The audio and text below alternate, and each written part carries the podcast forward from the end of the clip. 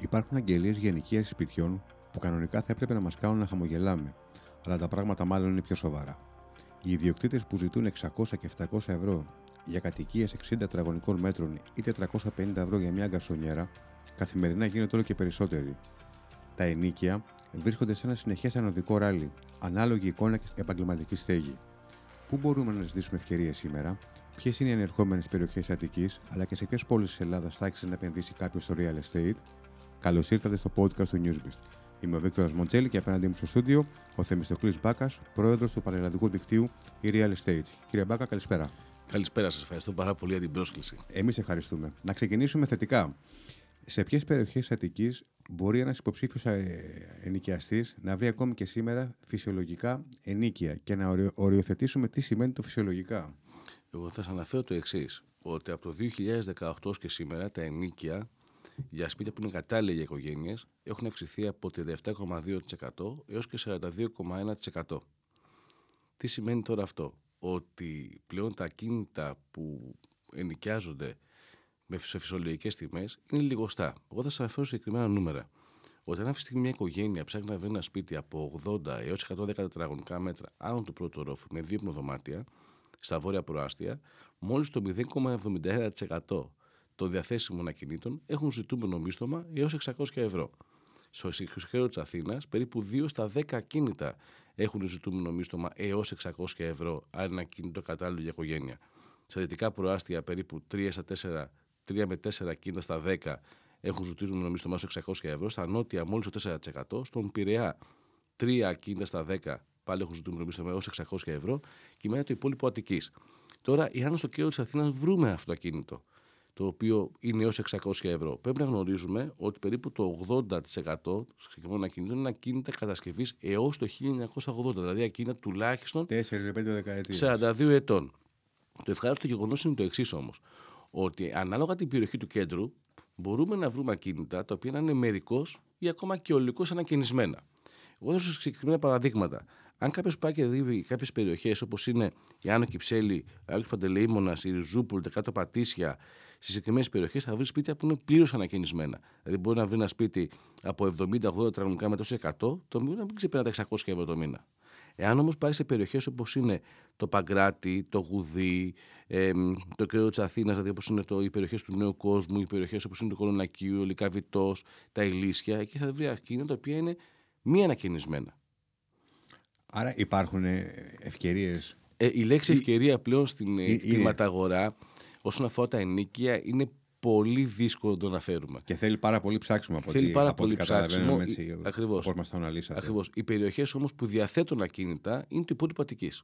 Δηλαδή, οι περιοχές του υπόλοιπου Αττικής, εκεί που έβρισε ακίνητα τα οποία είναι ε, πιο νεότερα ηλικιακά, δηλαδή ακίνητα καλύτερα ποιοτικά, ακίνητα κατά κύριο λόγο μετά το δύο χιλιάδες κατασκευή, εκεί θα βρεις ακίνητα τα οποία είναι σε πιο οικονομικές τιμές σε σχέση με τις περιοχές του κέντρου της Αθήνας, των βορείων, νοτίων, δυτικών. Προαστίων. Για πείτε μας κάποιες περιοχές. Εγώ θα σας αναφέρω ότι στο, στο υπόλοιπο της Αττικής μπορούμε να βρούμε ακίνητα στην περιοχή Μαρκόπουλο, στην περιοχή Πορτοράφτη, μπορούμε να βρούμε ακίνητα στο Σούνιο, στα Σπάτα, στο Μαραθώνα, στην Ελευσίνα. Δηλαδή, σε συγκεκριμένες περιοχές διαθέτουν ακίνητα τα οποία είναι και νεότερα ηλικιακά και σε πιο προσιτές τιμές σε σχέση με τα ζητούμενα μισθώματα των περιοχών και των προαστίων του κέντρου της Αθήνας. Ποιες περιοχές, ποιες περιοχές της Αττικής ε, αναμένεται να παίξουν σημαντικό ρόλο στο real estate της επόμενης ημέρας? Εγώ το είχα πει από την αρχή ότι ο Πειραιάς είναι ένα, μια αναδυόμενη αγορά και όχι τώρα που πήγε το μετρό. Εγώ τον Πειραιά τον πιστεύω από το δύο χιλιάδες δεκαπέντε με δύο χιλιάδες δεκαέξι. Για ποιο λόγο? Πάντα όταν υπάρχει μια οικονομική κρίση, μην ξεχνάμε ότι το δύο χιλιάδες δεκαπέντε βρισκόμασταν μέσα σε μνημόνια και σε μια μεγάλη ύφεση στην ελληνική κτηματαγορά, σίγουρα είδαμε τους επενδυτές να έχονται και να στρέφονται κατά κύριο λόγο στο κέντρο της Αθήνας. Θυμόμαστε πολύ καλά στην Αθήνα ότι υπήρχε ένα. Υπήρχαν περιπτώσεις πώλησης ολόκληρων κτηρίων στα εξακόσια και επτακόσια ευρώ τετραγωνικό μέτρο. Δηλαδή κάτω από το κόστος κατασκευής. Δηλαδή, όσο παλαιό και αν είναι το ακίνητο, πάντως δεν στοιχίζει εξακόσια και επτακόσια ευρώ τετραγωνικό. Εκεί είδαμε πραγματικά να γίνονται πολλές επενδύσεις. Είδαμε να γίνονται επενδύσεις στο κέντρο της Αθήνας, ιδιαίτερα από Ισραηλινά κεφάλαια. Επειδή είδαμε αυτή την έντονη κινητικότητα στο, στην Αθήνα, όπου οδηγήθηκαν και οι τιμές σε, σε υψηλότερες πλέον. Ανέβηκαν, ε, ανέβηκαν οι τιμές, ακριβώς. Mm-hmm. Ε, ο Πειραιάς ήταν ο δεύτερος πόλος. Όταν λέμε Πειραιά, εννοούμε το κέντρο, το δημο, κέντρο. Δημοτικό θέατρο, το Πασαλιμάνι ο, ή από Πειραϊκή, ο, Καστέλα, Χατζικυριάκη κτλ. Εγώ θα σας αναφέρω πάντα, πάντα η κινητικότητα καταγράφεται στο κέντρο μιας πόλης. Άρα ξεκινάμε από το κέντρο και μετά σιγά σιγά η ακτίνα αρχίζει και μεγαλώνει. Άρα, το κέντρο του Πειραιά, ναι, είναι μια περιοχή η οποία είναι αναδυόμενη, μια περιοχή η οποία διαθέτει ακόμα αυτοτελή κτίρια τα οποία είναι κενά. Δηλαδή, στο κέντρο της Αθήνας αυτή τη στιγμή υπάρχουν πολύ λίγα κίνητα τα οποία διατίθενται και είναι ολόκληρα κίνητα αυτοτελή τα οποία είναι κενά. Είναι, υπάρχει μόνο ένας ιδιοκτήτης. Στον Πειραιά, επειδή υπήρχε πολύ έντονο το φαινόμενο της ναυτιλίας τα προηγούμενα έτη, των χρηματιστηριακών εταιριών, έχουμε ακίνητα στο κέντρο του Πειραιά τα οποία είναι κενά. Και, και ο ιδιοκτήτης είναι ένας. Άρα, αυτά τα κίνητα, ναι, είναι ακίνητα τα οποία έχουν έντονο ποιοτικό ενδιαφέρον και σίγουρα ο Πειραιάς θα δραματίσει σημαντικό ρόλο και τουριστικά. Δηλαδή, είδαμε τον Πειραιά να αλλάζει κιόλας και να δημιουργεί πολλούς πεζοδρόμους. Είναι πολύ σοβαρό πράγμα που το βλέπουμε πλέον, το να δημιουργείται ένας πεζόδρομος στο κέντρο μιας πόλης. Εγώ θα σας αναφέρω ότι σε, σε μια ακτίνα περίπου διακόσια με τριακόσια μέτρων από το νέο υποσταθμό του μετρό στον Πειραιά, βλέπουμε κάθε μέρα να αλλάζουν χέρια ή αλλιώς να, να εμφανίζονται και νέα μαγαζιά, είτε υγειονομικού ενδιαφέροντος είτε εμπορικού ενδιαφέροντος. Άρα, νέο Πειραιάς για μένα είναι περιοχή η οποία έχει μέλλον. Παράλληλα, άλλη περιοχή που για μένα έχει μέλλον και την πιστεύω πάρα πολύ, την ακούω τώρα τελευταία από διάφορους συναδέλφους που το συζητάνε, αλλά εμείς το έχουμε πει αυτό εδώ και μια περίπου επτά ετία, είναι το Γαλάτσι. Γιατί το Γαλάτσι όμως? Όχι μόνο λόγω του μετρό που τα αποκτά, και είναι όντως είναι πολύ σημαντικό ότι θα έχουμε τρεις σταθμούς του μετρό στο Γαλάτσι. Το Γαλάτσι έχει ένα, ένα κομβικό σημείο. Είναι πολύ εύκολο. Έχει την, το άλσος ε, του Γαλατσίου. Και στη Βεϊκού, μετά είναι πολύ εύκολη πρόσβαση το να βγεις στην Αττική Οδό, είναι πολύ εύκολη πρόσβαση να βγεις στην Εθνική Οδό, στην Εθνική Οδό, είναι πολύ εύκολη πρόσβαση να βγεις στη Λεωφόρο Κηφισίας και είναι πολύ εύκολη πρόσβαση το να βρεθείς στο κέντρο της Αθήνας μέσα στον περιφερειακό του Γαλατσίου. Σχετικά σύντομα. Ακριβώς. Άρα το Γαλάτσι είναι μια περιοχή η οποία θα μας ε, απασχολήσει στο άμεσο μέλλον έντονα. Παράλληλα, βλέπουμε και περιοχές όπως είναι, εγώ πιστεύω πάρα πολύ την Ελευσίνα, ένας προορισμός ο οποίος μια περιοχή που είναι κοντά στην Αθήνα, δηλαδή μετά το Χαϊδάρ είναι ακόμα δέκα λεπτά, μια περιοχή που έχει αυτόνομη εμπορική δραστηριότητα, δηλαδή έχει εμπορικά μαγαζιά, έχει εμπορική πιάτσα δική της και έχει πολύ υψηλό ποσοστό ιδιοκατοίκησης. Άρα το, η Ελευσίνα δύσκολα κάποιος πάει να ενοικιάσει σπίτι. Τώρα τελευταία βλέπω στην Ελευσίνα, επειδή τιμές, οι τιμές δεν είναι, δεν είναι ότι αγοράζουν, αγοράζουν οι ντόπιοι αυτοί που μένουν στην Ελευσίνα, αγοράζουν τα παιδιά τους. Mm-hmm. Άρα η Ελευσίνα είναι ένας, ένας προορισμός ο οποίος είναι πλησιόν της Αθήνας, πάρα πολύ κοντά, και είναι ένας προορισμός ο οποίος ακόμα έχει, έχει, έχει να δώσει αξία. Δηλαδή μαζί αξία. Με τον Πειραιά και το Γαλάτσι θεωρείτε ότι η Ελευσίνα μπορεί να παίξει κάποιο ρόλο στο real estate της επόμενης ημέρας? Σαφώς. Σαφώς mm-hmm. το θεωρώ ότι το θα παίξει πολύ σημαντικό ρόλο. Όπως ας πούμε ο νέος κόσμος, μια περιοχή που δεν την πιστεύανε, μια περιοχή που είδαμε να έχει επτακόσια πενήντα εγγεγραμμένα κίνες βραχιόνες μισθώσεις. Μια πολύ μικρή περιοχή που δεν μπορεί να διανοηθεί κάποιος ότι έχει επτακόσια πενήντα κίνητα για γραμμές βραχυχρόνιας μισθώσεις. Μια περιοχή που άλλαξε λόγω του κτηρίου στην Λεωφόρο Συγκρού της Πολυεθνικής Ασφαλιστικής Εταιρείας, οκτώ χιλιάδες τετραγωνικά μέτρα, βιοκλιματικό κτίριο, που είδαμε τον δρόμο πίσω από το συγκεκριμένο κτίριο, που ήταν ένας δρόμος σκοτεινός, ένας δρόμος που δεν περνούσες, υβριδάματος, ο συγκεκριμένος δρόμος πλέον στο νέο κόσμο να έχει αλλάξει εντελώς. Καινούργια μαγαζιά, εμπορικά μαγαζιά, μαγαζιά κοινωνικού ενδιαφέροντος και έχει συνέχεια κόσμο. Άρα τι βλέπουμε? Βλέπουμε ότι περιοχές που δεν τις πιστεύαμε στο παρελθόν, περιοχές που, περιοχές που λέγαμε ότι αποκλείεται να αλλάξουν, να αλλάζουν. Ή την Κυψέλη. Ποιος δεν έχει περπατήσει αυτή τη στιγμή Συφοκύριος Νέγρη να δει ότι δεν υπάρχει μαγαζί ξενίκιαστο. Mm-hmm. Να σας ρωτήσω κάτι. Ε, πριν λίγες ημέρες είχε, το Παγκράτη είχε μπει σε μία λίστα ε, με στις πενήντα μία πιο cool περιοχές ε, του κόσμου. Mm-hmm. Ε, Αυτοί οι τέτοιου είδους λίστες βοηθάνε τους ενοικιαστές, τους υποψήφιους, ή αυτομάτως επειδή μπήκε η περιοχή στη λίστα ανεβαίνουν τα ενοίκια, όπως είχε γίνει προπενταετίας, εξαετίας στο, ε, στο Κουκάκι? Το Παγκράτη είναι, είναι μια περιοχή η οποία πραγματικά έχει δώσει τε, μεγάλες υπεραποδόσεις τα τελευταία, τελευταία δεκαετία. Σίγουρα όμως, όταν μπαίνει στη μία λίστα μέσα στο Παγκράτη, ε, σίγουρα δημιουργεί μια νέα αξία στην περιοχή. Έτσι δεν είναι? Έτσι ακριβώς είναι, ναι. Το ότι είναι μια πολύ ωραία περιοχή, ναι, είναι πλησίον το κέντρο της Αθήνας, μια περιοχή η οποία έχει πολύ έντονα μαγαζιά υγειονομικού ενδιαφέροντος, πολύ έντονη εμπορική πιάτσα πλέον, και είναι μια περιοχή η οποία την υποτιμούν και οι δημοσιογράφοι, συναδελφοί σας, αλλά και πάρα πολλοί καλλιτέχνες. Mm-hmm. Θυμάμαι, το λέω αυτό γιατί θυμάμαι το κουκάκι ε, όταν είχε αρχίσει να, να, να εμφανίζεται στα δημοσιεύματα ε, βρετανικών ε, μέσων, ε, αμερικανικών μέσων, ε, οι τιμές είχαν ε, ε, τρελές αυξήσεις. Είχε, είχε συμβεί, τα πάνω κάτω είχαν έρθει. Το κουκάκι, ξέρετε, οποιαδήποτε περιοχή είναι πλησίον του κέντρου της Αθήνας, οποιαδήποτε περιοχή είναι αυτή. Εντάξει, μετά ετοιμάστηκε το μουσείο, ναι, έγιναν τις Ακρόπολες, ναι, έγιναν πολλά πράγματα, ναι, η αλήθεια είναι. Οποιαδήποτε περιοχή είναι πλησίον του κέντρου της Αθήνας, ε, δεν υπάρχει περίπτωση να μην αξιοποιηθεί και να, δούμε, και να μην δούμε αυτή τη στιγμή αύξηση των αξιών. Κάποιο είναι και ο Βοτανικός. Mm-hmm. Είναι περιοχές που θα τις δούμε να διαματίζουν σημαντικό ρόλο. Δεν είναι, οπουδήποτε υπάρχει ανάπλαση και υπάρχουν υποδομές και υπάρχει αξιοποίηση εμβληματικών κτηρίων, σωστά, θα δούμε αλλαγές. Εγώ θα σας αναφέρω ότι εγώ πιστεύω πάρα πολύ και τον πεζόδρομο Κολέτη, εκεί στην Εξάρχεια που είναι, εφόσον ο πεζόδρομος ο οποίος ξεκίνησε δειλά-δειλά και αυτή τη στιγμή δεν υπάρχει μαγαζί ξενικιαστό και πολλοί άνθρωποι που ζουν στην Αθήνα δεν γνωρίζουν τον πεζόδρομο Κολέτη, mm-hmm, ο, ο οποίος έχει έντονη εμπορική κινητικότητα. Εγώ θα σας αναφέρω ότι ο δρόμος που πιστεύω πάρα πολύ στο άμεσο μέλλον είναι η Αγίου Κωνσταντίνου. Είναι η πύλη εισόδου και εξόδου στο κέντρο της Αθήνας. Η Αγίου Κωνσταντίνου σήμερα, που αν περπατήσει κάποιος θα δει μαγαζιά και αλλοδαπών και εγχώριων ανθρώπων, επαγγελματιών που έχουν καφενεία, διάφορα μαγαζιά. Εγώ θεωρώ ότι η Αγίου Κωνσταντίνου και τα στενάκια της δεξιά και αριστερά θα δουν μεγάλες αλλαγές την επόμενη πενταετία. Και στην Αγίου Μάρκου. Δηλαδή, ένας δρόμος ο οποίος είναι δρόμος του υφάσματος, ή όποιος θέλει ψάχνει να βρει κουμπιά ή οτιδήποτε ψάχνει να βρει.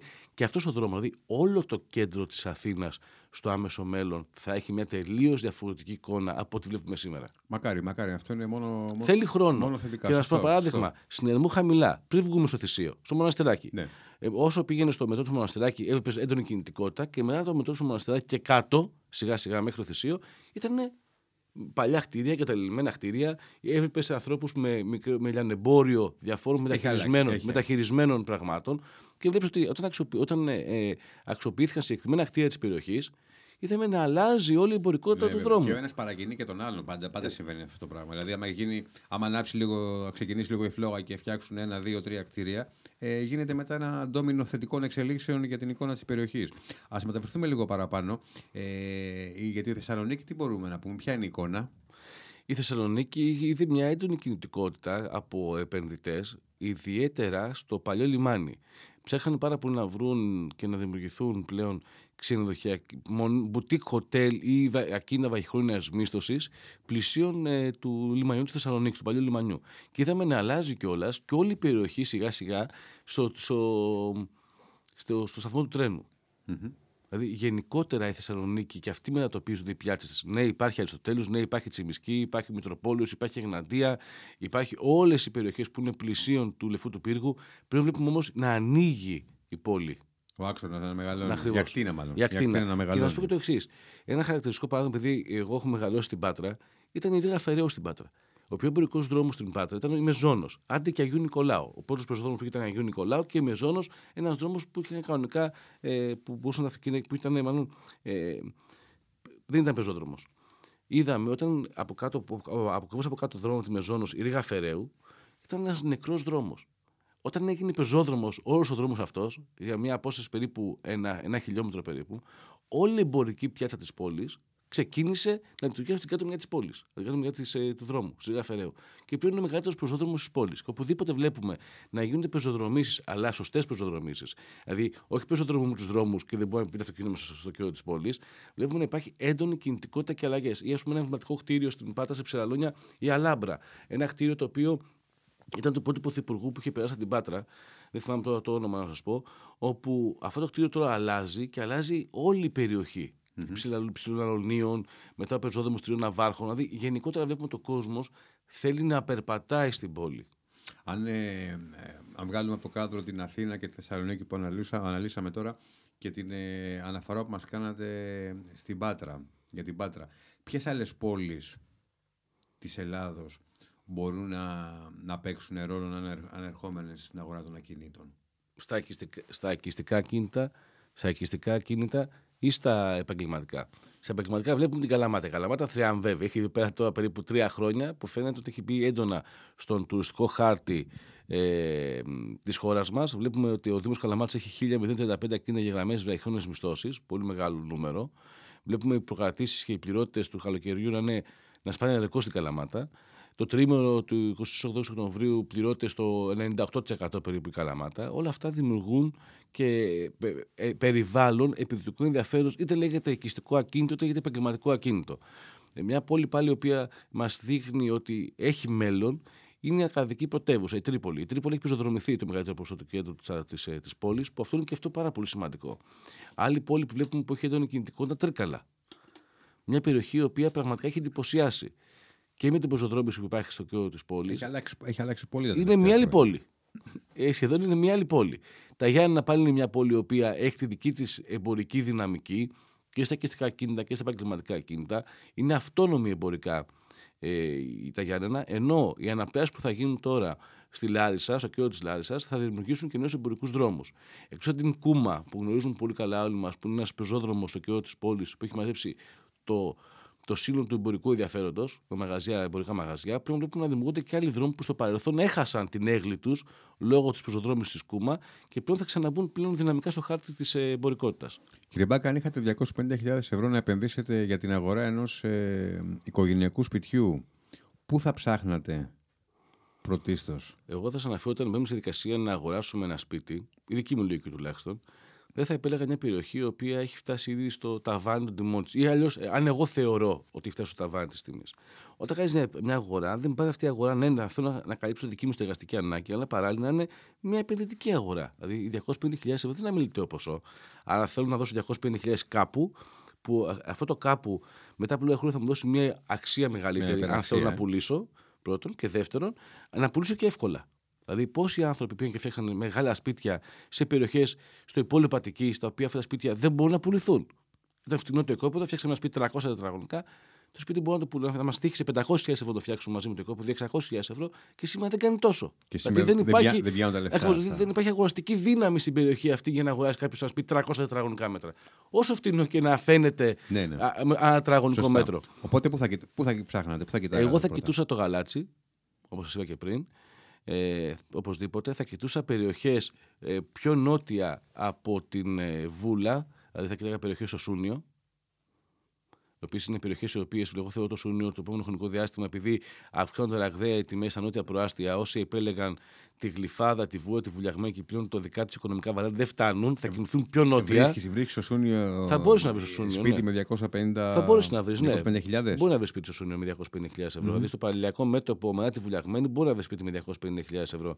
Και θεωρώ ότι θα, επειδή θα ανοίξουν τα νότια πρόαστια, αναγκαστικά θα ανοίξουν στο άμεσο μέλλον, εγώ θεωρώ ότι ναι, είναι μια περιοχή που θα κοίταζα πάρα πολύ μεγάλο ενδιαφέρον. Όπως θα κοίταζα και από την άλλη μεριά θα κοίταζα πάρα πολύ έντονα και την Ελευσίνα. Όπως θα κοίταζα και τη Σαλαμίνα. Σαλαμίνα και η Αίγινα. Μπορεί να πείτε, μα τώρα θα πάει στην Αίγινα να μείνεις στη Σαλαμίνα. Εγώ θα σας αναφέρω ότι αν δείτε το ενδιαφέρον που υπάρχει, είναι πάρα πολύ έντονο στις συγκεκριμένες περιοχές.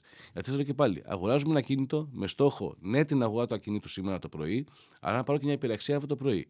Μια περιοχή πάλι είναι Ακαδημία Πλάτωνος. Μπορεί σήμερα να συζητάμε και να λέμε Ακαδημία Πλάτωνος, θα πας εκεί. Ναι, σας λέω και πάλι, εγώ σκέφτομαι πάντα με, ένα, με έναν ορίζοντα δεκαετίας όταν πες στην διαδικασία να αγοράσεις ένα σπίτι. Που μπορεί να βρεις ένα σπίτι νεόδμητο στην Ακαδημία Πλάτωνος με διακόσιες πενήντα χιλιάδες ευρώ. Και να έχεις ένα σπίτι μετά από δέκα χρόνια, δέκα ετών. Σωστά, σωστά. Όσοι είχαν την ευκαιρία, τη δυνατότητα και κατάφεραν να επενδύσουν στα ακίνητα τα μνημονιακά χρόνια, σήμερα έχουν βγει κερδισμένοι, χαμένοι? Τώρα με τσιγκλάτε πάρα πολύ αυτό που με ρωτάτε. Γιατί είμαι από τους ανθρώπους που το δύο χιλιάδες δεκαπέντε φώναζα και έλεγα ότι δεν υπάρχει καλύτερη εποχή για αγορά ακινήτου με στόχο την επένδυση. Δυστυχώς οι εγχώριοι επενδυτές, οι Έλληνες επενδυτές, θεωρούσαν ότι υπάρχει κι άλλο. Κι άλλος πάτος στο βαρέλι.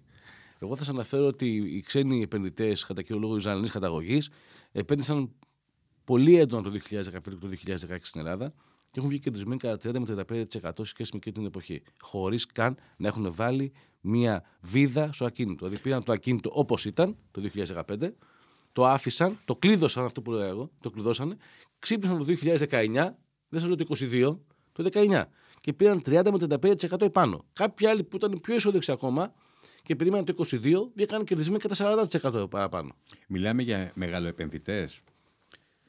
Δηλαδή, θέλω να πω, όλοι θα θυμόμαστε εποχές ε, μνημονίων που ακούγαμε κάποιες ειδήσεις ότι πωλείται ε, γκαρσονιέρα στο, στην Κυψέλη, νομίζω, οκτώ χιλιάδες. Ναι. Α, αυτή η κασονιέρα, με μονομένες περιπτώσεις αυτή η κασονιέρα, αυτές. Ας πούμε, άμα την είχε πάρει κάποιος οκτώ χιλιάδες που είχε χρήματα εκείνη την εποχή, σήμερα έχει καμία αξία? Δηλαδή, θα είχε τριάντα πέντε χιλιάδες ευρώ. Θα είχε τριάντα πέντε χιλιάδες ευρώ. Άρα ακόμα και αυτό το, το προϊόν το, που τότε το θεωρούσαν ευτελές, ε, σήμερα εγώ θα σας αναφέρω ότι θα, θα, εσωτε, θα κέρδιζε, εσωτερικά είναι. διαμερίσματα στο Κολονάκι, εσωτερικά διαμερίσματα ισογείου στο Κολονάκι που είχαν τις μικρές, τις μικρές αυλές, οι παλιές οικοδομές, που ήταν, είχαν τιμές πώλησης. Συγκεκριμένα παραδείγματα, θα σας πω, ένα σπίτι σαράντα τετραγωνικά μέτρα είχε, αν δεν κάνω λάθος, το δύο χιλιάδες δεκαπέντε τριάντα χιλιάδες ευρώ. Ε, σήμερα το που έφτασε το σπίτι του σαράντα τετραγωνικών μέτρων δεν κάνει τριάντα χιλιάδες ευρώ, μπορεί να κάνει επί δύο ή επί δυόμισι φορές. Το εσωτερικό. Αγοράζεται όμως. Θα αγοράζεται, ναι. Δηλαδή αυτό είναι το θέμα. Και η γκασονιέρα που λέμε στην Κυψέλη που κάνει οκτώ χιλιάδες, σήμερα θα έχει τριάντα πέντε. Το θέμα είναι, θα υπήρχε ενδιαφερόμενος να την αγοράσει? Γιατί καλή είναι η αξία, αλλά. Θέλετε, πράγμα... θέλετε να δείξουμε μια εικόνα στις, σε διαθέσιμα κίνητα που είναι αναρτημένα σε ιστοσελίδες αγγελιών, να δείτε ότι δεν υπάρχει γκασονιέρα με τριάντα πέντε χιλιάδες ευρώ στο κέντρο της Αθήνας. Δηλαδή αυτή τη στιγμή οι γονείς που ήρθαν για τους νέους φοιτητές και το δύο χιλιάδες είκοσι και το είκοσι ένα, αλλά ιδιαίτερα το δύο χιλιάδες είκοσι δύο. Επειδή είδαν τις αυξήσεις των ζητούμενων τιμών ενοικίασης, πολλοί στράφηκαν στη λογική του να αγοράσουν ένα κίνητο. Και εκεί που κάποτε λέγαμε αγοράσει ένα σπίτι στην Αθήνα με τριάντα με τριάντα πέντε χιλιάδες ευρώ, αφού στις τριάντα με τριάντα πέντε χιλιάδες ευρώ το δύο χιλιάδες είκοσι έγιναν πενήντα με πενήντα πέντε, το είκοσι ένα ήταν, έγιναν εξήντα με εβδομήντα και το δύο χιλιάδες είκοσι δύο, αν κάποιος έψαχνε να βρει ένα σπίτι κατοικήσιμο, θα σας πω ότι ε, το ποσό έφτασε ακόμα και τις ογδόντα και ενενήντα χιλιάδες ευρώ πια. Μάλιστα. Ε, πρόεδρε, βιώσαμε με μια οικονομική κρίση, όπως είπαμε και πριν. Περνάμε, όπως όλα δείχνουν, την υγειονομική κρίση. Ζούμε στις μέρες μας την ενεργειακή, αλλά παράλληλα κάποιοι κάνουν λόγο και για στεγαστική κρίση.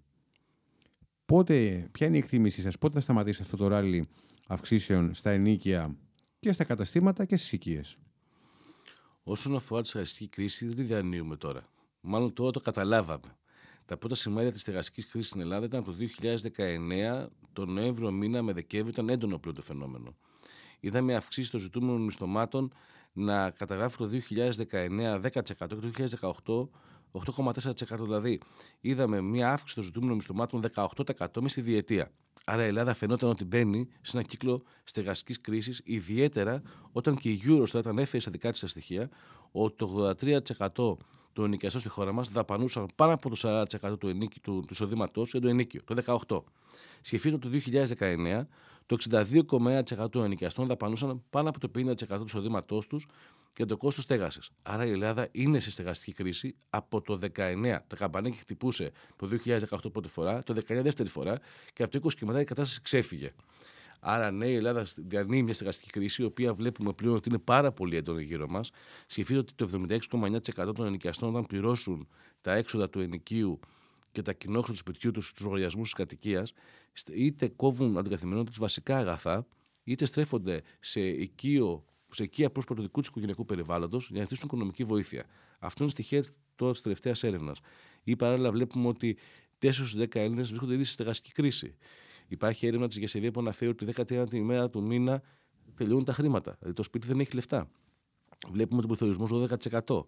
Βλέπουμε μια αύξηση του κόστους στέγασης σύμφωνα με την Ελστάτ το Μάιο του είκοσι ένα σχέση με το Μάιο του είκοσι δύο τριάντα πέντε τοις εκατό. τριάντα πέντε τοις εκατό σε ένα χρόνο.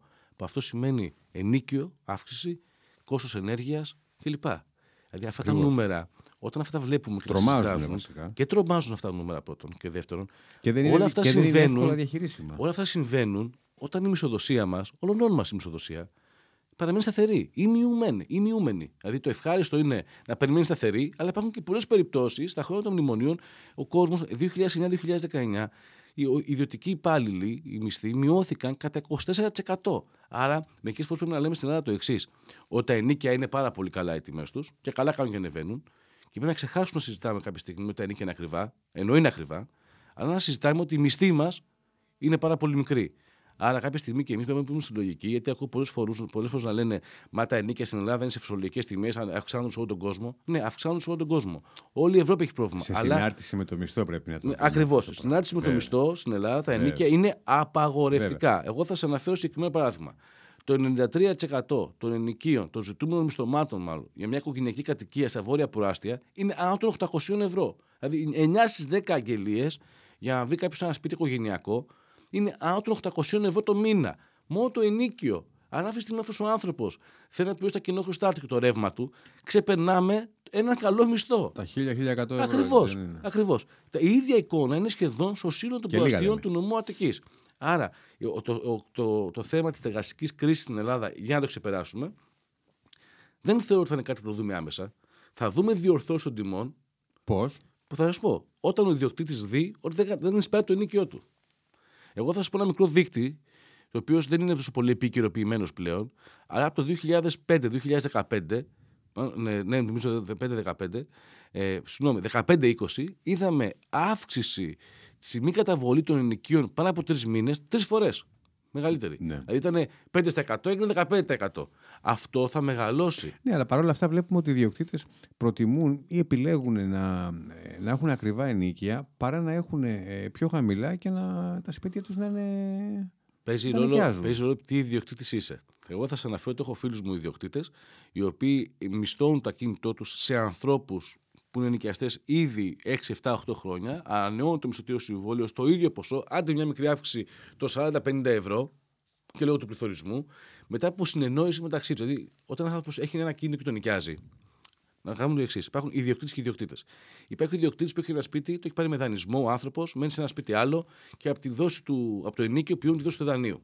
Άρα αυτός ο άνθρωπος, ναι, πρέπει να εισπράττει το ενοίκιο του μήνα-μήνα για να μην έχει προβλήματα με τη δόση του δανείου.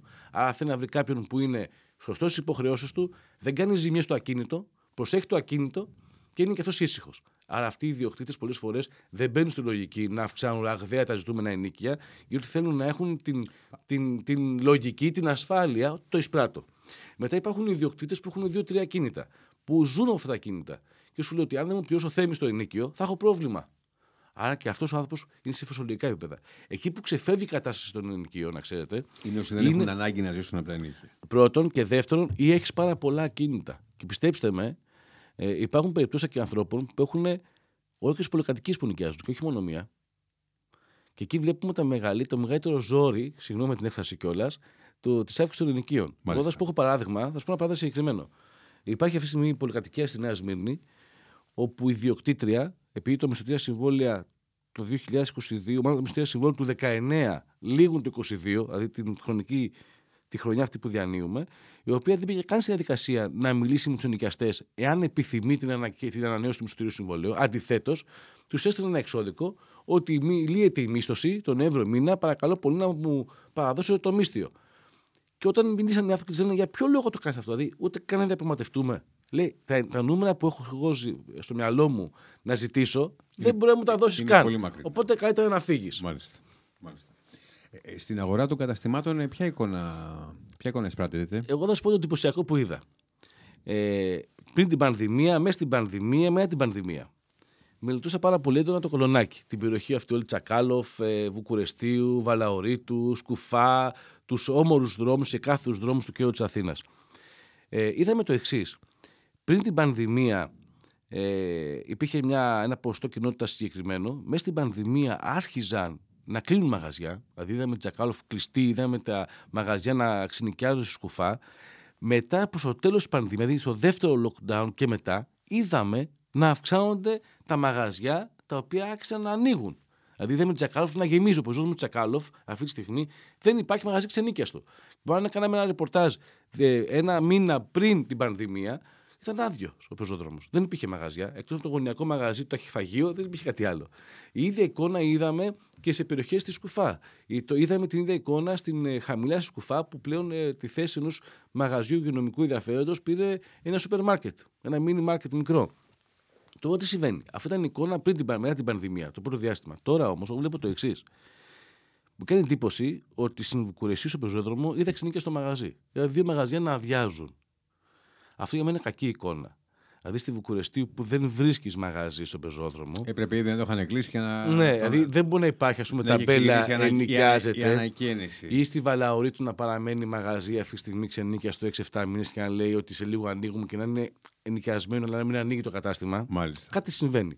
Άρα αυτά είναι μηνυματάκια στην Συ, αγορά. Σημάδια. Ε? Σημάδια. Στη Σκουφά χαμηλά, αυτή τη στιγμή προς την πλατεία Κολονακίου, στο αριστερό μας χέρι, που δεν έβρισκες ποτέ ακίνητο ξενίκιαστο σε ακτίνα των πενήντα μέτρων από την πλατεία. Δηλαδή, Αυτή τη στιγμή υπάρχουν συνέχεια στα μαγαζιά. Προφανώς οι απαιτήσεις των ιδιοκτητών σε συνάρτηση με την ενεργειακά προβλήματα. Εγώ βλέπω να γίνεται ένας κύκλος. Δηλαδή, κάποιος, βλέπω το εξής, βλέπω να γίνεται ένας κύκλος. Δηλαδή, να ανοίγει κάποιος επαγγελματίας ένα κατάστημα με όλη του τη διάθεση, με όλη του τα όνειρα μαζεμένο σε εκείνο κατάστημα και στο τρίμηνο πάνω, τετράμηνο βλέπει ότι τα πράγματα δεν πάνε καλά. Και σου, α, για να μην τα χάσω όλα.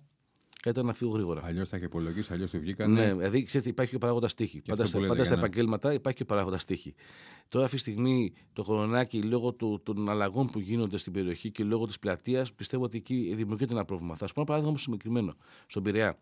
Οι ιδιοκτήτες που γνώριζαν στον πεζόδρομο της Καραΐσκου, στον Πειραιά, ότι θα έρθει το μετρό, είχαν κάνει το εξής. Λέγανε στους ιδιοκτήτες, στους ενοικιαστές μάλλον.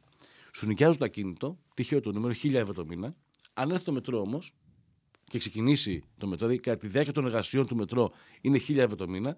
Όταν έρθει το μετρό και ξεκινήσει και λειτουργεί, θα διαπραγματευτούν πάλι το ακίνητο ενίκιο με αύξηση πενήντα τοις εκατό. Σήμερα που συζητάμε, ένα πολύ μεγάλο. Και αυτό δεν είναι δεσμευτικό. Αυτό είναι δεσμευτικό. Α, ή το δέχεσαι και συνεχίζει, ή δεν το δέχεσαι. Μάλιστα. Αυτή τη στιγμή υπάρχουν πάρα πολλοί άνθρωποι επαγγελματίες στον Πειραιά, στο κέντρο. Άρα, μας λέτε ότι με το που ακυρώθηκε το πρώτο εισιτήριο στο, στο μετρό, ε, αυξήθηκαν τα, ε, τα συζη, ενίκια. Συζη, σε, είναι σε διαπραγμάτευση σε για να υπάρχει. Ναι, στο, στο πεζόδρομο. Στο πεζόδρομο. Είναι, είναι σε διαπραγμάτευση η αύξηση των ενοικίων. Αλλά και οι ιδιοκτήτες δεν πήγαν να πάρουν την υπεραξία από την αρχή. Δηλαδή, δεν πήγαν να πάρουν την υπεραξία ναι. Όταν ξεκίναγε το έργο. Ότι εμείς εδώ στην Ελλάδα κάνουμε ένα μεγάλο λάθος. Λέμε, θα γίνει εδώ. Το μετρό, θα γίνει εδώ εκείνο. Ναι, κάτσε να γίνει και το πληρώσω ναι, την υπεραξία. Δηλαδή, τρία, δεν μπορώ να σου πληρώσω την υπεραξία σήμερα για μεθαύριο. Αυτό το λάθος κάνουμε και στο ελληνικό. Στο ελληνικό έχει, έχουν αυξηθεί οι αξίες στο ελληνικό περιμετρικά από το ελληνικό ε, τρεις φορές, τέσσερις φορές. Παραδοτέω το έργο σε πέντε έξι χρόνια. Ωραία, και εγώ θα σου πω το εξής. Γιατί, γιατί, να, γιατί σήμερα να σου πληρώσω εγώ αυτά τα χρήματα και να με περιμένω σε πέντε έξι χρόνια. Πάρε και εσύ την, σωστικά, το ρίσκο πάνω σου ότι όντως θα είναι σε πέντε έξι χρόνια, γιατί δεν το πάρω που με αγοραστείς. Σωστά, σωστά, σωστά. Ε, να πάμε λίγο στο, στο Airbnb. Ε, ναι.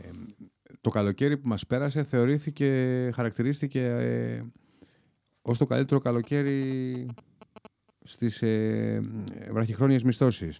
Ε, τα στοιχεία τα, από εκεί και πέρα δείχνουν, ότι, δείχνουν μια πτώση, καταγράφουν μια πτώση που σε κάποιες περιπτώσεις αγγίζει και το σαράντα τοις εκατό στις μισθώσεις.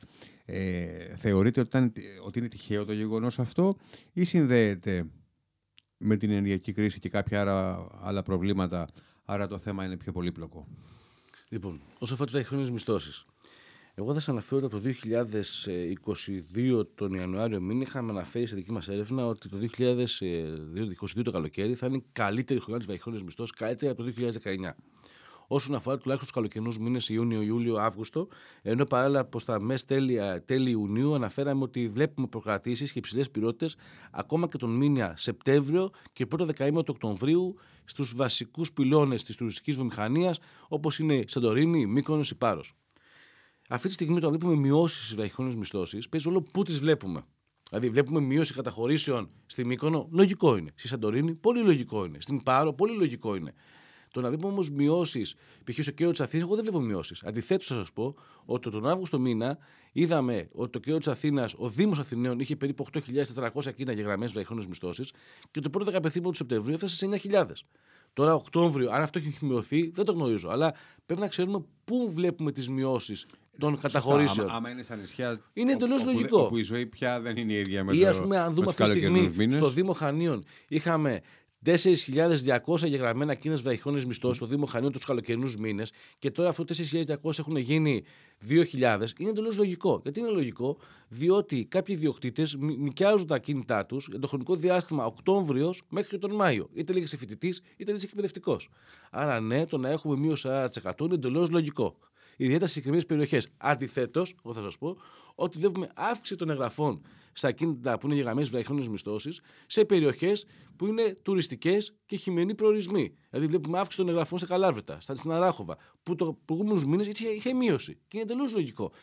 Ξέρετε κάτι, το εξήντα με εβδομήντα τοις εκατό της δυναμικής των βραχυχρόνιων μισθώσεων στη χώρα μας είναι τους καλοκαιρινούς μήνες. Αυτό δουλεύει. Πώς το καταλάβουμε. Είναι από το Μάιο έως και τα τέλη Σεπτεμβρίου μέχρι Οκτωβρίου. Από εκεί πέρα μετά αρχίζουν και μειώνονται εγγραφές. Και πολλοί ιδιοκτήτες γυρίζουν στη μακροχρόνια, μάλλον στη μεσοπρόθεσμη, ας το πούμε, ε, μίσθωση έξι, επτά, οκτώ μηνών. Ανάλογα την περιοχή. Μάλιστα. Ναι, υπάρχουν μειώσεις, οι οποίες όμως αποτυπώνουν μια συγκεκριμένη λογική που τη βλέπουμε κάθε χρόνο. Δεν αλλάζει.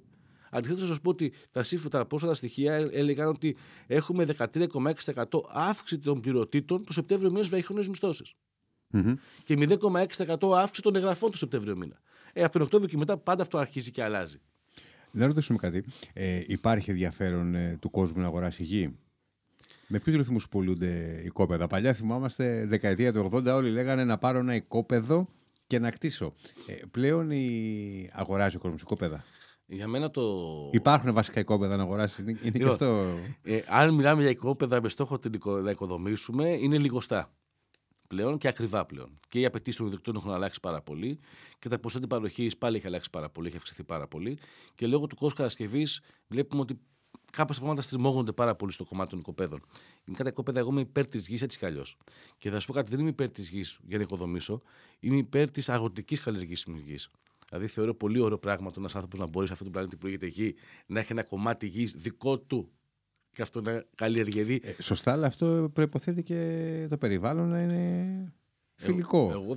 ως προς την καλλιέργεια που θέλεις να κάνεις. Οποιαδήποτε καλλιέργεια. Εγώ θεωρώ ότι το, η αγροτική γη έχει τελείως διαφορετικά κριτήρια και συστατικά τα οποία επηρεάζουν την αξία τους. Ξέρετε, είμαστε η μόνη χώρα εμείς στην Ελλάδα.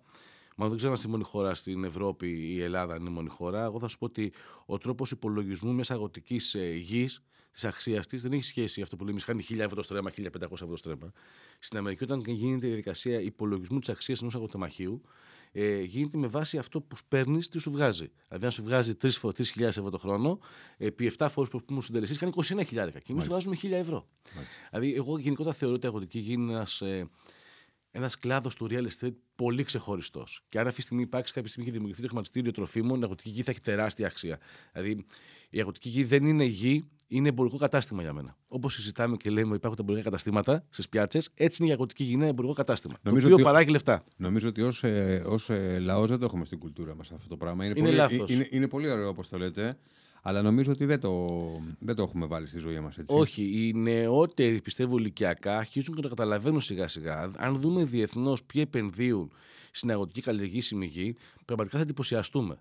Από πάρα πολλούς πλούσιους ανθρώπους του κόσμου, από πάρα πολλούς γνωστούς επώνυμους διεθνούς που αγοράζουν αγροτική γη και σε χώρες οι οποίες δεν πάει το δικό μας νου, το δικό μας μυαλό, υπάρχουν ολόκληρα ινστιτούτα που αγοράζουν, ασφαλιστικά ταμεία που αγοράζουν, θρησκευτικοί οργανισμοί που αγοράζουν. Άρα, άρα μας λέτε ότι όποιος έχει προνοήσει ή βλέπει μπροστά και έχει καταφέρει να επενδύσει στην αγροτική γη. Α, από το να έχεις χρήματα στο, στο τραπεζικό σου λογαριασμό κα... αποθηκε... mm-hmm. ε, αποταμιευμένα και αυτή τη στιγμή έχει έναν πληθωρισμό δέκα τοις εκατό, χίλιες φορές να πάρει να αγοράσει αγροτική καλλιεργήσιμη γη. Κάποια στιγμή θα είναι πολύ μπροστά, ενώ όλοι οι υπόλοιποι πιθανόν να τρέχουμε. Δεν για έχουμε να... δει, ξέρετε κάτι, δεν έχουμε δει αυξομοιώσεις των αξιών στην αγροτική καλλιεργήσιμη γη τόσο μεγάλες όσο έχουμε δει στα κτίσματα. Είτε λέγεται εμπορικό κατάστημα, είτε λέγεται οικιστικό ακίνητο ή logistic. Δεν έχουμε τόσο μεγάλες αξιομοιώσεις. Ακόμα και μέσα στην κρίση μπορεί να έπεσαν οι τιμές, κρατήθηκαν όμως. Σκεφτείτε πόσοι Αθηναίοι πήγαν και αγοράσανε περιβόλια στην Αργολίδα ε, μέσω οικονομικής κρίσης. Πόσοι Αθηναίοι πήγαν και αγοράσανε στον Κορινθιακό κόλπο ε, αγροτική καλλιεργήσιμη γη. Και το ευχάριστο ποιο είναι σε εμάς, ότι η αγροτική καλλιεργήσιμη γη στην Ελλάδα πολλές φορές εφάπτεται με τη θάλασσα. Ναι, αυτό, είναι... αυτό δεν υπάρχει πουθενά, αυτό είναι μαγικό. Αυτό είναι, αυτό είναι ιδανικό. Ε, πρόεδρε, θα ήθελα να κλείσουμε με το, με το πρόγραμμα Σπίτι μου. Τους επόμενους μήνες, ε, αν ε, όλα δρομολογηθούν, ε, αναμένεται να μπει σε εφαρμογή το, το πρόγραμμα χορήγησης εργαστικών δανείων με χαμηλό επιτόκιο. Ε, να πούμε κάποια πράγματα, ποιοι θα είναι οι δικαιούχοι του προγράμματος, αλλά και ο τρόπος που θα δίνουν τα δάνεια. Λοιπόν, εγώ θα αναφέρω το εξής αυτό το πρόγραμμα, επειδή συζητάμε συνεχώς ότι η Ελλάδα είναι σε μια στεγαστική κρίση, διανύουμε μια στεγαστική κρίση. Αυτό είναι εμφανή πλέον αυτή τη στιγμή σε όλο τον κόσμο και στις νέες γενιές, όπου το εβδομήντα έξι τοις εκατό, το εξήντα επτά τοις εκατό των νέων ηλικιακή ομάδα είκοσι τέσσερα με τριάντα πέντε ετών διαμένουν στο παιδικό δωμάτιο. Αυτό είναι πολύ σοβαρό στοιχείο για τη χώρα μας. Δυστυχώς οι νέοι δεν μένουν σε σπίτια μόνοι τους, δεν κάνουν εύκολα οικογένεια. Και ένας λόγος είναι και ότι για να κάνεις οικογένεια πρέπει να μπεις στη διαδικασία πλέον να αποκτήσεις και ένα δικό σου σπίτι, να κάνεις δικό σου σπιτικό. Άρα με μια μισθοδοσία επτακόσια με οκτακόσια ευρώ το μήνα και ένα. Άλλο ένα ίδιο ποσό εισοδήματος η σύζυγος ή η σύντροφος, ε, εκεί πιέζεσαι πάρα πολύ και το σκέφτεσαι πολύ. Αν τελικά πρέπει να το κάνεις ή όχι. Που εγώ θεωρώ ότι πρέπει να γίνει. Έτσι χαλώς. Πρέπει να κάνουμε παιδιά, πρέπει να μεγαλώνουμε. Είναι η πορεία της ζωής. Το θέμα είναι το εξής, ότι η Ελλάδα αποκτά για πρώτη φορά μια στεγαστική πολιτική. Άρα, ακόμα και αυτό που αποκτάμε σήμερα και το αναλύσουμε τώρα μαζί, είναι πολύ σημαντικό που γίνεται. Μάλιστα. Από το τίποτα, πολλές φορές, το κάτι είναι πολύ πολύ σημαντικό. Δηλαδή ξεφύγαμε πλέον από το μηδέν που ήταν η Ελλάδα. Όλες οι χώρες της Ευρώπης, Κύπρος, Ισπανία, Πορτογαλία, Αγγλία, Γαλλία, ήδη υλοποιούν, από το δεκαοκτώ μάλλον υλοποιούν και έχουν υιοθετήσει, και η Γερμανία έχουν υιοθετήσει πολιτικές με στόχο την αρχή της οικοστέγασης, η Ελλάδα τελευταία. Δηλαδή η Ελλάδα προαθείται σε οικοστέγασης σε όλη την Ευρώπη, από το δεκαοκτώ δεκαεννιά και μετά, και το είκοσι δύο ακόμα περισσότερο, και το είκοσι δύο πλέον μπαίνει στη δικασία να υλοποιήσει ένα, ε, ε, ένα πλάνο, ένα σχέδιο στεγαστικής πολιτικής για την αναχέτηση του κόστους. Άρα είναι σημαντικό ότι κάναμε το πρώτο βήμα και πλέον το υλοποιούμε. Πάμε τώρα στα δάνεια. Αυτό το πρόγραμμα των εκατό που είναι για δάνεια για αγορά κατοικίας, είναι για κατοικία αγορά έως εκατόν πενήντα χιλιάδες ευρώ η αξία του ακινήτου. Αυτό είναι το πρόγραμμα. Πρώτο στοιχείο. Δεύτερο στοιχείο. Αναφέρουμε σε ακίνητα σε επιφάνεια έως εκατόν είκοσι τετραγωνικά μέτρα. Και αφορά την ηλικιακή ομάδα από είκοσι πέντε ετών έως τριάντα εννέα ετών. Αυτοί μπορούν να αγοράσουν σπίτι. Σωστά. Μετά υπάρχουν τα οικονομικά κριτήρια που λέει ότι πρέπει να έχεις τουλάχιστον ένα εισόδημα, μια φορολογική δήλωση δέκα χιλιάδες ευρώ. Εάν είσαι αυτή τη στιγμή ε, ε, ε, εργαίνεις ε, από δέκα έως δεκαέξι χιλιάδες ευρώ, το όριό σου, αν έχεις δεκαεπτά κόβεσαι, είσαι εκτός προγράμματος. Αν είσαι, ε, αν είσαι ζευγάρι, φτάνεις είκοσι χιλιάδες ευρώ συνολικό εισόδημα για να μπορεί να ενταχθείς στο πρόγραμμα. Αν έχεις είκοσι μία χιλιάδες κόβεσαι. Και αν έχεις παιδί, κάθε παιδί προσθέτει συν τρεις χιλιάδες ευρώ. Δηλαδή είκοσι τρεις χιλιάδες ευρώ αν είναι ένα ζευγάρι με ένα παιδάκι. είκοσι έξι κλπ. Λοιπόν, το πρόγραμμα θα έχει ένα, θα έχει, λέει, ένα χαμηλό επιτόκιο. Θα είναι μια, χρηματοδο... μια επιδόχη, επιδότηση, χρηματοδότηση του δημοσίου. Γιατί μπερδευόμαστε πολλές φορές και νομίζουμε ότι η επιδότηση είναι χρήματα που παίρνουμε και δεν δίνουμε. Εδώ πάει σε εκατόν πενήντα χιλιάδες ευρώ. Επιδότηση. Είσαι υποχρεωμένος να έχεις το δέκα τοις εκατό ιδία συμμετοχή. Άρα αυτός που λέει θα αγοράσω ένα σπίτι μέχρι και εκατόν πενήντα χιλιάδες ευρώ πρέπει να έχει μια κατάθεση, μια αποταμίευση της τάξης των δεκαπέντε χιλιάδες ευρώ τουλάχιστον για να μπορεί να ενταχθεί. Αυτές είναι οι προϋποθέσεις του προγράμματος. Πάμε τώρα στο πρόγραμμα το ίδιο.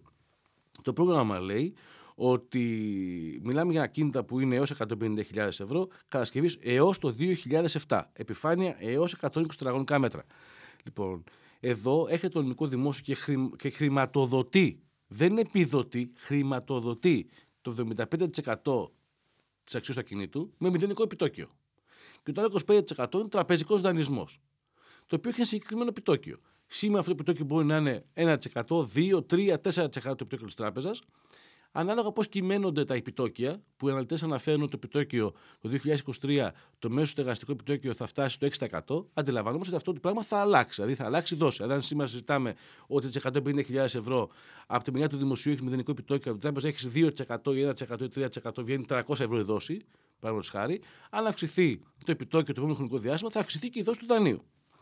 Άρα αυτό είναι το βασικό στοιχείο. Το επόμενο βασικό στοιχείο είναι ότι υπάρχουν τραπεζικά κριτήρια. Τι σημαίνει τώρα αυτό? Δεν σημαίνει ότι ο Θέμης, επειδή έχει τουλάχιστον δέκα χιλιάδες ευρώ φορολογική δήλωση και φτάνει π.χ. έως δεκαέξι χιλιάδες ευρώ που είναι εργένης και μπορεί ο ίδιος να ενταχθεί, ότι σίγουρα θα πάρει το δάνειο και σίγουρα θα πάρει το σπίτι. Γιατί ο Θέμης μπορεί αυτή τη στιγμή να έχει πάρει ένα, ένα, ένα δάνειο και να πάρει ένα αυτοκίνητο, να πληρώνει μια δόση διακόσια πενήντα ευρώ το μήνα ή τριακόσια ευρώ το μήνα, ή να έχει μια πιστωτική κάρτα και υποχρεώσεις, ή να έχει πάρει ένα άλλο δάνειο καταναλωτικό, οτιδήποτε, και η δική του πιστοληπτική ικανότητα να μην φτάνει έτσι ώστε να μπορεί η τράπεζα να του χορηγήσει, να εγκρίνει το δανεισμό για να μπορεί να ενταχθεί στο συγκεκριμένο πρόγραμμα. Αυτό το πρόγραμμα αφορά δέκα χιλιάδες νέους συνολικά. Και ανάλογα το πώς θα, πώς θα κινηθεί και πώς θα απορροφηθεί αυτό το πρόγραμμα, θα αυξάνουν τα κονδύλια και ο αριθμός των δικαιούχων. Τώρα πρέπει να αναλύσουμε όμως το εξής. Είμαστε στην Αθήνα. Δηλαδή το μεγαλύτερο πρόβλημα που αντιμετωπίζουμε όσον αφορά τα ακίνητα είναι στην Αθήνα. Λοιπόν, και θέλει κάποιος άνθρωπος αυτή τη στιγμή να μπει στη διαδικασία να αγοράσει ένα σπίτι με συγκεκριμένες προδιαγραφές. Και λέει: θέλω να αγοράσω ένα σπίτι, το οποίο ε, να είναι ένα σπίτι από εβδομήντα πέντε τετραγωνικά μέτρα έως εκατόν είκοσι που είναι το πρόγραμμα. Δηλαδή, τόσο θες ένα σπίτι από εβδομήντα πέντε τετραγωνικά και πάνω, αν θες να κάνεις οικογένεια, θες δύο δωμάτια τουλάχιστον. Και να είναι άνω του πρώτου ορόφου, μην πάρω ισόγειο ή μειόροφο ή υπόγειο, και να είναι έως εκατόν πενήντα χιλιάδες ευρώ. Το θέμα είναι να δούμε πού υπάρχουν αυτά τα σπίτια και αν υπάρχουν αυτά τα σπίτια, αυτές τις αξίες στο νομό Αττικής. Εγώ θα σας αναφέρω ότι στην, στο κέντρο της Αθήνας το τριάντα έξι τοις εκατό των διαθέσιμων προς πώληση ακινήτων, το οποίο είναι από εβδομήντα πέντε εκατόν είκοσι τετραγωνικά μέτρα με τιμή έως εκατόν πενήντα χιλιάδες ευρώ, διατίθονται με συγκεκριμένα χαρακτηριστικά. Το τριάντα έξι τοις εκατό, δηλαδή τρία κόμμα πέντε ακίνητα στα δέκα.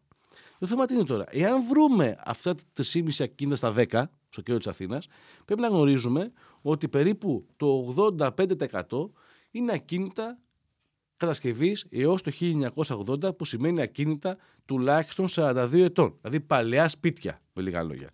Αν τώρα βρούμε αυτά τα παλαιά σπίτια, πρέπει να δούμε πού υπάρχουν αυτά τα παλαιά σπίτια, σε ποιες περιοχές. Κατά κύριο λόγο, οι περιοχές που διαθέτουν αυτά τα ακίνητα είναι Άγιος Παντελεήμονας, είναι η Κυψέλη, είναι τα Πατήσια, η Πλατεία Βικτωρίας. Λίγα σπίτια θα βρούμε στο Παγκράτη. Δεν υπάρχουν στο Παγκράτη με εκατόν πενήντα χιλιάδες ευρώ σπίτι, εβδομήντα πέντε τετραγωνικά μέτρα και άνω, άνω του πρώτου ορόφου, εκατόν πενήντα χιλιάρικα. Άρα θα κινηθούμε στις περιοχές του κέντρου, οι οποίες εισαγωγικά χαρακτηρίζονται δεύτερες περιοχές του κέντρου των Αθηνών. Μετά πάμε στα δυτικά προάστια. Τρία στα δέκα ακίνητα πληρούν τις προδιαγραφές του προγράμματος που μπορεί να επιλέξει και να βρει ο νέος. Τώρα, αν βρει αυτά τα τρία στα δέκα ακίνητα, είναι νεότερα ηλικιακά, δεν είναι στο χίλια εννιακόσια ογδόντα, είναι σπίτια του χίλια εννιακόσια ενενήντα έως το χίλια δύο, είναι τουλάχιστον τριάντα ετών. τριάντα, τριάντα, τριάντα ετών, καλά το λέω. Mm-hmm. Πολύ ωραία. Ε, τώρα, ποιες περιοχές διαθέτουν αυτά τα ακίνητα? Κατά κύριο λόγο, το μεγαλύτερο ποσοστό των ακίνητων που διατίθενται και πληρούν τις προδιαγραφές είναι στις Αχαρνές, είναι περιοχές στο Ήλιον, είναι περιοχές. Ε, στα Λιώσια, και μετά πάμε στο Εγάλαιο, στο Περιστέρι και τελευταίο το Χαϊδάρι, η Νέα Ιωνία ή το Γαλάτσι. Μετά νότια, βόρεια και ανατολικά, καλύτερα να το συζητήσουμε καθόλου. Δηλαδή, νότια, βόρεια και ανατολικά, όποιος ψάξει να πει ότι εγώ θα πάω τις εκατόν πενήντα χιλιάδες να πάω να βρω ένα σπίτι, θα απογοητευτεί. Δηλαδή, δεν θα μπορέσει να βρεις σπίτι με εκατόν πενήντα χιλιάδες ευρώ. Παράλληλα, πολλοί φίλοι μου, όταν ξεκίνησε το πρόγραμμα, είπαν το εξής: δεν θα πάρω εγώ σπίτι τώρα, επειδή είναι εβδομήντα πέντε τετραγωνικά. Πάω ένα μικρούλι πενήντα μέτρα, να τον νοικιάζω από το πρόγραμμα. Θα παίρνω το εισόδημα και θα πάω να βγάλω ένα σπίτι άλλο ή να νοικιάσω ένα σπίτι άλλο. Το πρόγραμμα σου λέει αφορά την πρώτη σου κατοικία και είσαι υποχρεωμένος να διαμένεις. Δεν θα σου δώσουμε τα λεφτά σου το πρόγραμμα για να μπορέσεις να μπεις στη λογική. Αυτή λογικό. Ναι, άρα ακόμα και αυτοί που ήταν στη λογική στην αρχική λογική. Αυτή η λογική ότι, ήταν λίγο... Ναι, που ήταν στη λογική την αρχική ότι εγώ θα βρω ένα σπίτι το οποίο θα είναι ε, πενήντα τετραγωνικά μέτρα, εξήντα ανακαινισμένο. Ναι. Εκεί στο κέντρο της Αθήνας μέχρι εκατόν πενήντα χιλιάδες. Αυτή η λογική ήταν εκτός προγράμματος πάντα. Ναι, αυτή η λογική απλά να ξέρει ο κόσμος ότι δεν υπάρχει. Σωστά, Μιλάμε σωστά. για σπίτια τα οποία είναι η πρώτη κατοικία των νέων και είναι σπίτια τα οποία πρέπει να διαμένει ο ίδιος μέσα. Μάλιστα. Άρα στο κέντρο στην Αθήνα γενικά είναι δύσκολο να βρούμε ένα σπίτι μέχρι εκατόν πενήντα χιλιάδες ευρώ το οποίο είναι κατάλληλο για οικογένεια σε περιοχές οι οποίες θα ήθελε κάποιος να ψάξει. Η ίδια εικόνα περίπου, τρία στα δέκα ακίνητα, είναι και εικόνα στη Θεσσαλονίκη. Πάλι ακριβώς έτσι χαρακτηριστικά περίπου έχουμε. Είναι δύσκολη η έβρεση. Ναι, αλλά δεν μιλάμε, συγγνώμη που διακόπτω, δεν μιλάμε συνολικά για δέκα χιλιάδες περιπτώσεις.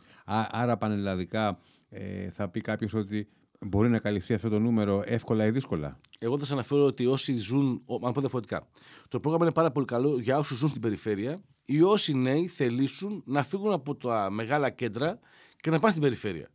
Δηλαδή, πραγματικά στην περιφέρεια θα βρεις σπίτια σε περιοχές που δεν έχουν έντονη τουριστική δυναμική, θα βρεις σπίτια τα οποία να είναι και καλύτερα ποιοτικά και πιο οικονομικά και καλύτερα κίνητα γενικότερα. Και με μεγαλύτερη ευκολία μέχρι εκατόν πενήντα χιλιάδες. Δηλαδή, στην Πάρτα θα βρεις πάρα πολλά κίνητα. Στην Κόρνθο θα βρεις, στην Τρίπολη θα βρεις, στη Σπάρτη θα βρεις, στην Αμαλιάδα, στον Πύργο θα βρεις, στη Λάρισα θα βρεις, στις Σέρρες θα βρεις. Το θέμα είναι το εξής. Το πρόβλημα που αντιμετωπίζουμε είναι το εξής όμως, που το έχουμε σκεφτεί. Ότι πάρα πολλοί νέοι στην περιφέρεια, οι φορολογικές δηλώσεις τους, όταν είναι εργένιδες, είναι κάτω από δέκα χιλιάδες ευρώ.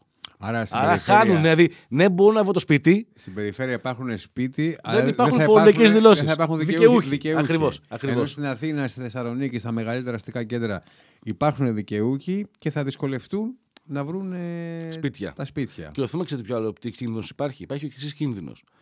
Όταν θα μπουν στη διαδικασία αυτή είναι να ψάξουν σπίτια στο κέντρο της Αθήνας, σε περιοχές Κυψέλη, ε, Πατήσια κλπ. Εκεί θα δούμε και, μια, και ένα τσίπημα των τιμών. Εντελώς τυχαία, κάποιες τιμές τα κινήτων, εκεί από τις εκατόν τριάντα χιλιάδες ευρώ θα κάνουν εκατόν πενήντα. Αυτά, αυτά είναι Ξέρετε, το, χρημα, εγώ, το χρηματιστήριο ε, του Real Estate. Δηλαδή, εμένα, για μένα θα ήταν πολύ εντυπωσιακό να δούμε τον Ιανουάριο μήνα, να καταγράψουμε τον Ιανουάριο μήνα συγκεκριμένα κίνητα τις ζητούμενες τιμές τους και να τα δούμε αυτά τα κίνητα τον Μάρτιο μήνα, που εντός τριμήνου θα γίνει έξω του προγράμματος, πώς θα αυξηθούν οι τιμές. Άρα έχουμε, θα έχουμε μια τεχνητή εισαγωγικά αύξηση των ζητούμενων τιμών στις περιοχές που μπορεί κάποιος να βρει ένα κίνητο σε εκατόν πενήντα χιλιάδες ευρώ. Μάλιστα. Και παράλληλα θα δούμε τους νέους να μπαίνουν σε μια λογική η οποία είναι η εξής. Ωραίο το πρόγραμμα, οι δικαιούχοι δέκα χιλιάδες δικαιούχοι, εάν όλα πάνε καλά. Το θέμα είναι το εξής όμως. Πόσοι νέοι διαθέτουν την λογική, την διάθεση να δεσμευτούν, να δανειστούν, ότι δανείζεσαι για τριάντα χρόνια. Πόσοι νέοι έχουν μόνιμη εργασία και μπορούν να πούν ότι εγώ, ό,τι και να γίνει, για τριάντα χρόνια θα πληρώνω τριακόσια πενήντα ευρώ το μήνα, τετρακόσια ευρώ το μήνα, ό,τι βγαίνει να πληρώνει. Πώς οι νέοι έχουν αυτή τη δυνατότητα? Πώς οι νέοι δεν έχουν ξεχάσει τις εικόνες να χάνει ο κόσμος στα σπίτια του για είκοσι και τριάντα χιλιάδες ευρώ με τους πληστηριασμούς?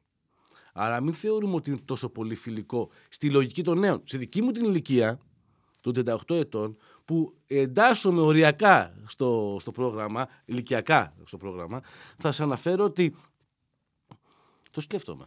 Είναι πολύ καλή ευκαιρία, αλλά δεν μπορεί κάποιος νέος να δεσμευτεί που είναι είκοσι πέντε χρονών, είκοσι έξι χρονών, είκοσι εννέα ετών να δεσμευτεί. Πρέπει να έχει σίγουρα πίσω την πλάτη των γονέων του. Άρα τι συμβαίνει αυτή τη στιγμή? Για ένα θέμα στεγαστικό το οποίο περίπου απασχολεί ε, το σαράντα τοις εκατό των Ελλήνων, εμείς πρέπει να λύσουμε ένα πρόβλημα για δέκα χιλιάδες ανθρώπους. Νομίζω ότι το real estate ε, πάντα περιέχει ρίσκο, οπότε θα είναι μια απόφαση ε, για τον εκάστοτε νέο που θα την πάρει, επειδή θέλει να ρισκάρει ή δεν θα την πάρει και θα, θα, Ο, βρει, θα βρει μια άλλη λύση. Εγώ θα σου πω, όπως το είπα και στην αρχή, ότι είναι ένα πρόγραμμα πάρα πολύ θετικό, διότι δεν υπήρχε τίποτα στη χώρα μας μέχρι τώρα ως ένα πλαίσιο στεγαστικής πολιτικής. Το θέμα είναι ότι είναι, ε, οι δικαιούχοι είναι λίγοι, δεν μπορούν να λύσουν το πρόβλημα των νέων με δέκα χιλιάδες νέους. Οι δικαιούχοι στο, στην επαρχία που θα μπορούσαν να αγοράσουν τα κοίτα πραγματικά καλύτερα εσείς από την Αθήνα, πιο ποιοτικά, δεν κάνουν φορολογικές δηλώσεις. Έχουν μικρότερα εισοδηματικά κριτήρια. Και η Αθήνα, δυστυχώς, οι αυξήσεις των τιμών είναι τέτοιες οι οποίες πλέον τα κοίτα είναι λιγοστά με ποσά εκατόν πενήντα χιλιάδες ευρώ. Αλλά θα σας πω κάτι ευχάριστο τώρα. Και να κλείσουμε με το, ναι. με το ευχάριστο. Εγώ θα σας πω, επειδή ε, η κυβέρνηση μελετά, το κυβερνητικό επιτελείο μελετά το συγκεκριμένο πρόγραμμα. Το πρόγραμμα δεν έχει ξεκινήσει. Να ξεκινήσει αρχές του χρόνου, μάλλον εντός του πρώτου τριμήνου του είκοσι είκοσι τρία. Θα σας αναφέρω ότι η κυβέρνηση μελετάει το πώς μπορεί να βρει ε, πλέον χρήματα και να διευρύνει τους δικαιούχους και πιθανόν να αυξήσει και το όριο των εκατόν πενήντα χιλιάδων ευρώ όσον αφορά την Αθήνα, που βλέπουμε ότι οι τιμές των ακινήτων είναι πιο υψηλές και δυσκολεύεται στην ανέβρεση τους νέους. Μάλιστα. Αυτό θα, θα είναι κάτι πάρα πολύ ευχάριστο και μακάρι να γίνει. Σίγουρα, και θα αλλάξει και τη, και τη λογική του προγράμματος. Ναι. Κύριε Μπάκα, ευχαριστούμε πάρα πολύ. Εγώ σας ευχαριστώ πάρα πολύ. Να είστε καλά.